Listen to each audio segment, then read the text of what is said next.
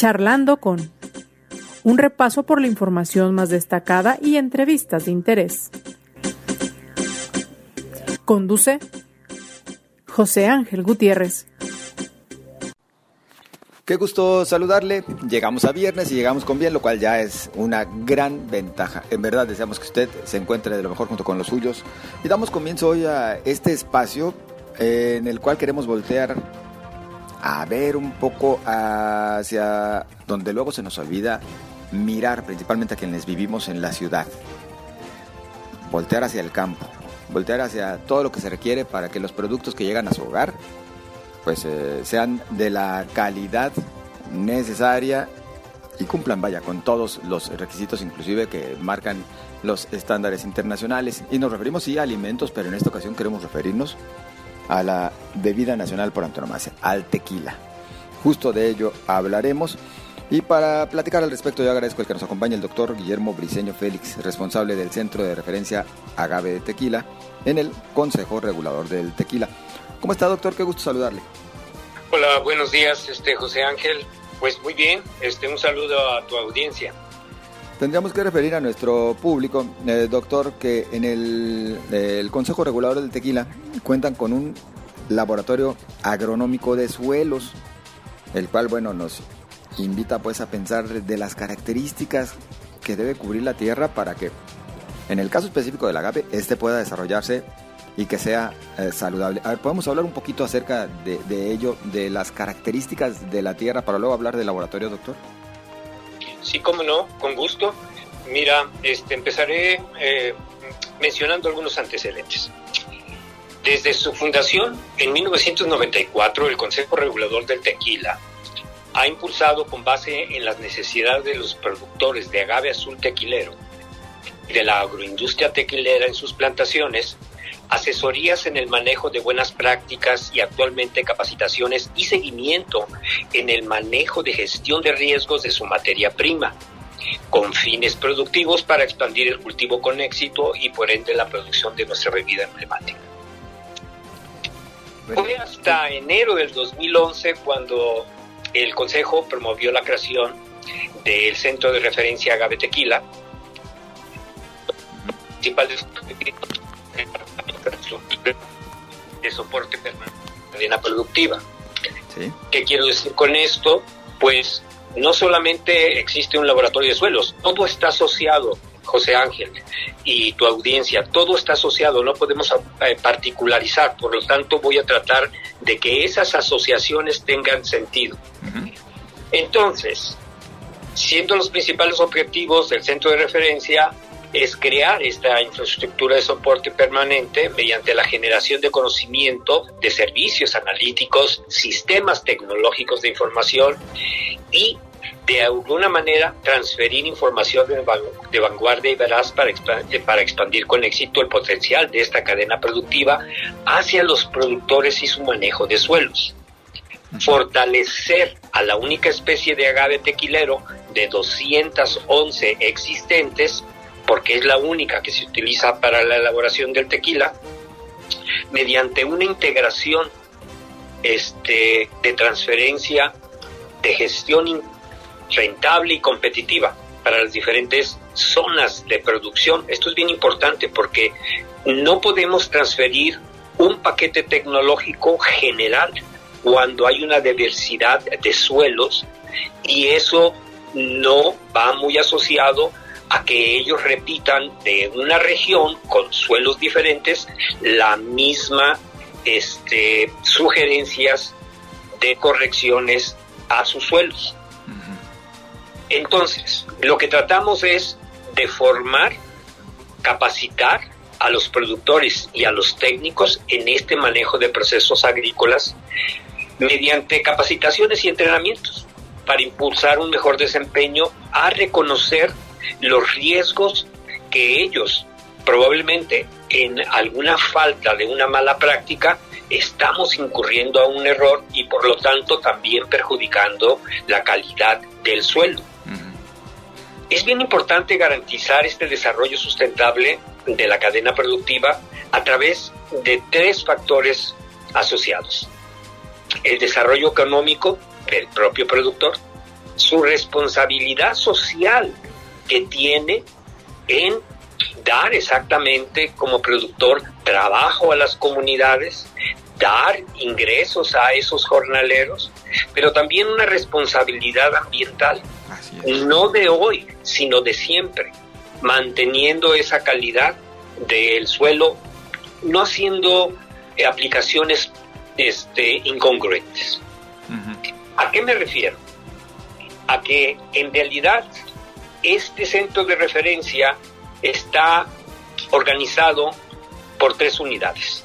La unidad de inteligencia competitiva, que es la que eh, colecciona toda la información generada para después difundirla en las capacitaciones.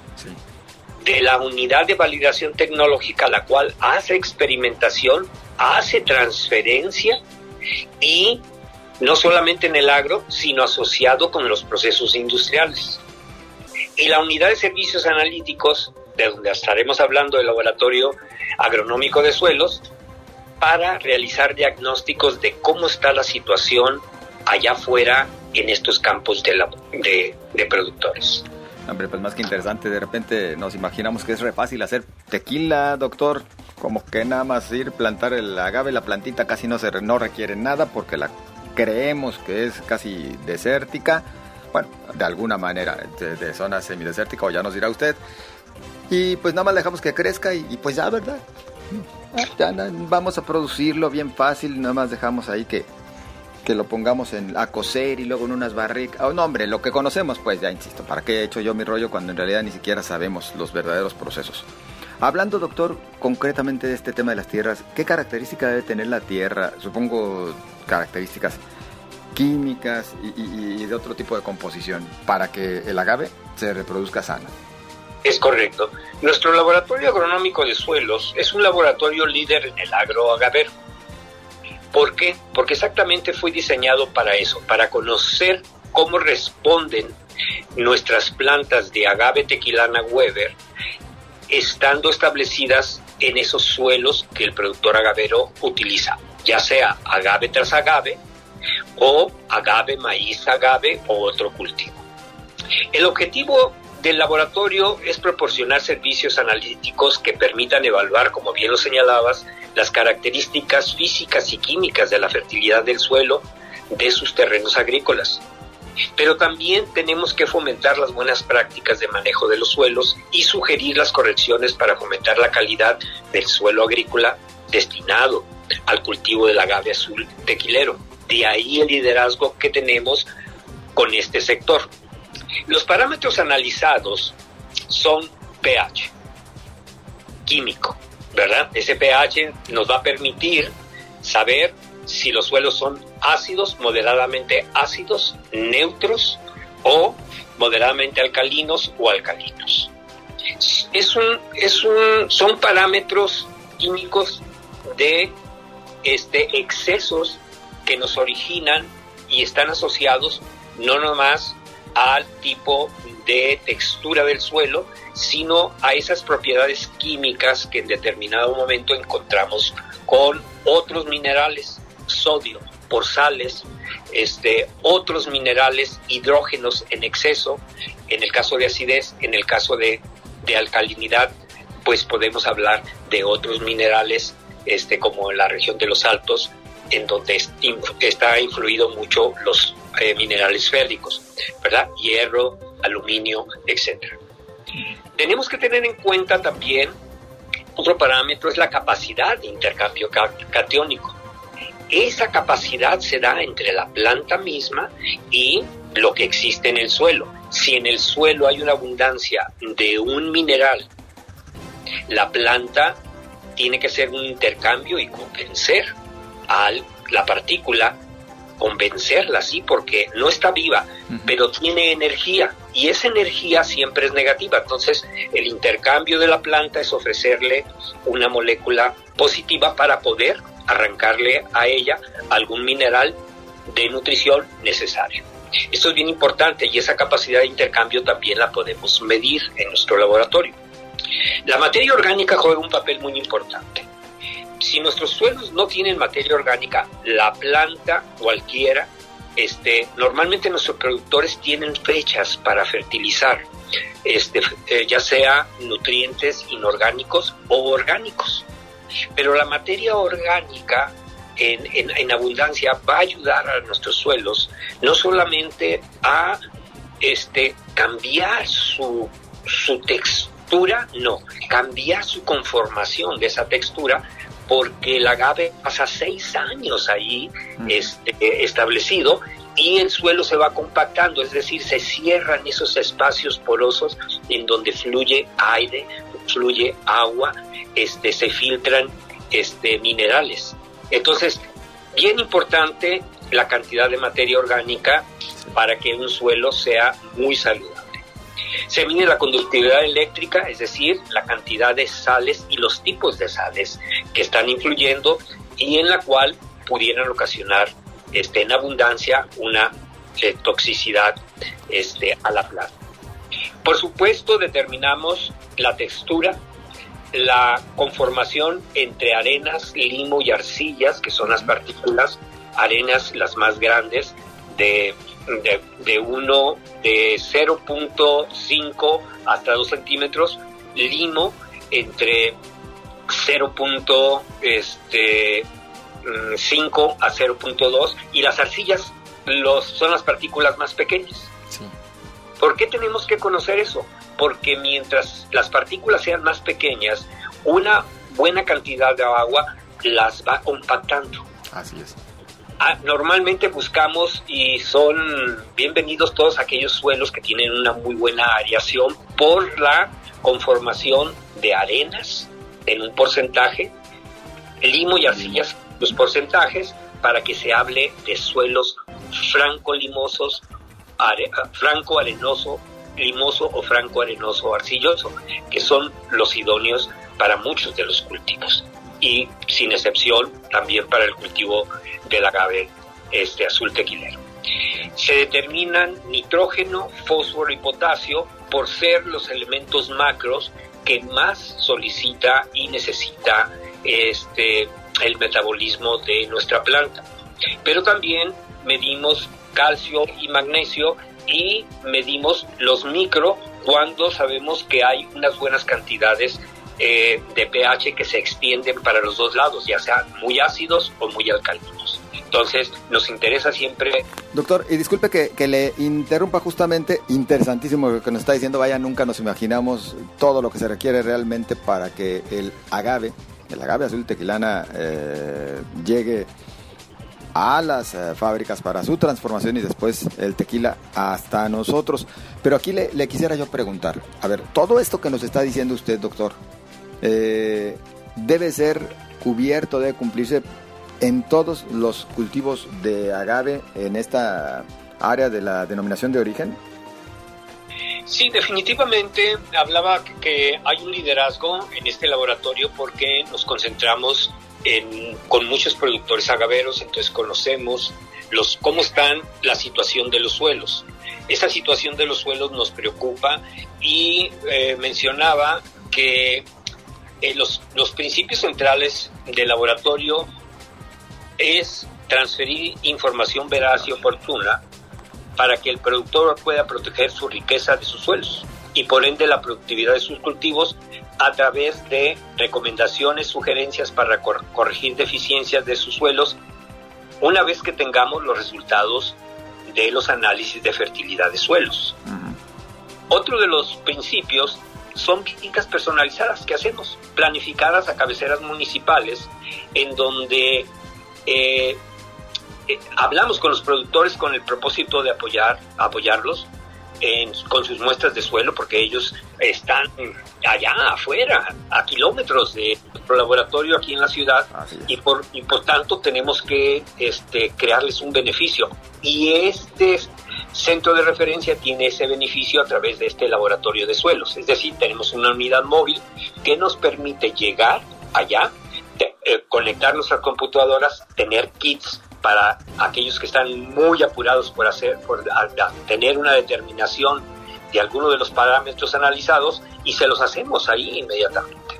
Otro de los principios que tenemos, las capacitaciones a través de foros informativos con estas, en estas poblaciones y lo que más este, caminamos es, eh, comentamos unas prácticas agrícolas que mejoran la fertilidad del suelo, en donde se le explica al productor cómo mantener un suelo fértil y sano, porque eso le proveerá a las plantas de agave los nutrientes esenciales para desarrollarse y crecer.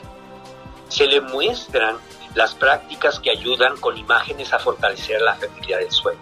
Mira, podemos estar platicando mucho, pero una imagen dice 100 palabras. Entonces, esto es lo que hacemos en estos foros informativos, en donde les mostramos una adecuada selección del terreno si van a tener una nueva plantación. Los tiempos de la preparación del terreno, la calendarización de actividades es bien importante te exageras haciéndolo antes o te exageras haciéndolo ya cuando está los límites. Entonces, procuramos mostrarles que el terreno hay que prepararlo a través de un subsuelo a una profundidad de 60, de 50 a 60 centímetros, un barbecho de 40 a 30 centímetros, un rastreo a 15 centímetros y luego comenzar a evaluar en dónde voy a tomar mis muestras de suelo para saber cómo está mi condición de fertilidad. Todo eso nos va a permitir conocer eh, lo que hablábamos de las características físico-químicas del terreno, pH, temperatura, materia orgánica, salinidad, nutrientes claves, ¿verdad? Y después, cuando encontramos alguna deficiencia, empezamos a sugerir la adecuada aplicación de enmiendas para favorecer el suelo, la atención de los riesgos por dosis por planta, por edad y aplicaciones de compostas dentro de otras prácticas, ¿verdad? De los resultados del análisis de fertilidad.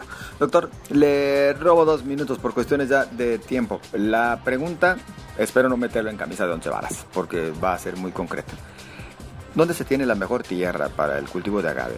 ¿En la región de Tequila, el Arenal, la Matitán, Magdalena, toda esta otra, esta región? ¿O en los Altos, que también de repente se ha convertido en un polo importante de producción de, agave y de tequila? Sí, mira, este, podemos decir que dentro de las zonas de denominación, regiones de denominación de origen aquí en el estado de Jalisco, tenemos exactamente alrededor de más de un millón de hectáreas para el cultivo del agave. Dentro de ese millón, en todas las regiones existen potencialmente casi el 90% en todas las regiones de que el cultivo se va a dar aceptablemente. Desafortunadamente a veces se dice que podemos plantar donde quiera. Es de ahí la importancia de un análisis de fertilidad para reconfirmar o apoyar al productor. Esta naturaleza se conformó de diferente manera. No se conformó para darle gusto a todos. Se conformó con esos movimientos telúricos en donde las masas de suelo se movieron y algunas se juntaron de tal manera que son tóxicas. Otras se amoldaron de tal manera que son muy prácticas para ciertos cultivos este, forestales, árboles y otras para cultivos alimenticios. En el caso del agave, una especie, como bien lo mencionaste, de origen semiárido, actualmente la podemos establecer en muchas condiciones eh, semitropicales, claro, pero tiene que ser de altura, arribita de mil mm, metros de altura este, sobre el nivel del mar. Esas son condiciones muy importantes para establecer un buen cultivo del agave. Interesantísimo de verdad conocer lo que está detrás. Y tan solo una partecita, ya sabemos que fue una solo una probada, doctor. Así que de seguro quedaremos emplazados para próximas eh, charlas. Por lo pronto y de nuestra parte, más que agradecidos, doctor eh, Briseño. Sí, no, pues nada más sugerirte que eh, actualmente hemos cambiado nuestros laboratorios de nuestra sede a tres cuadras y media de aquí de, de Patria, de nuestra sede, este, a la calle Santo Tomás de Aquinos, número 5148, Colonia Jardines de Guadalupe. El teléfono es 33 1002 1900 y hay que marcar la extensión este 2005. Y ahí los vamos a tener esperando todas las consultas o profundizar en algo que haya interés. Tenemos muchas referencias también para apoyarlos. Todo esto es gratuito. Los análisis no, los análisis sí se cobran, pero toda la información es gratuita. Bien. Doctor, muchas gracias. Hasta luego, José Miguel. que esté muy bien, muy amable. Es el doctor Guillermo Briceño Félix, responsable del Centro de Referencia Agave Tequila. Esto en el Consejo Regulador del Tequila. Pues, ¿qué le pareció? Hay bastante detrás de, ¿no? Y mucho más que nos falta por conocer. Por lo pronto, agradecido por su compañía. Le deseo buen fin de semana. Nos seguimos escuchando. Pásela bien.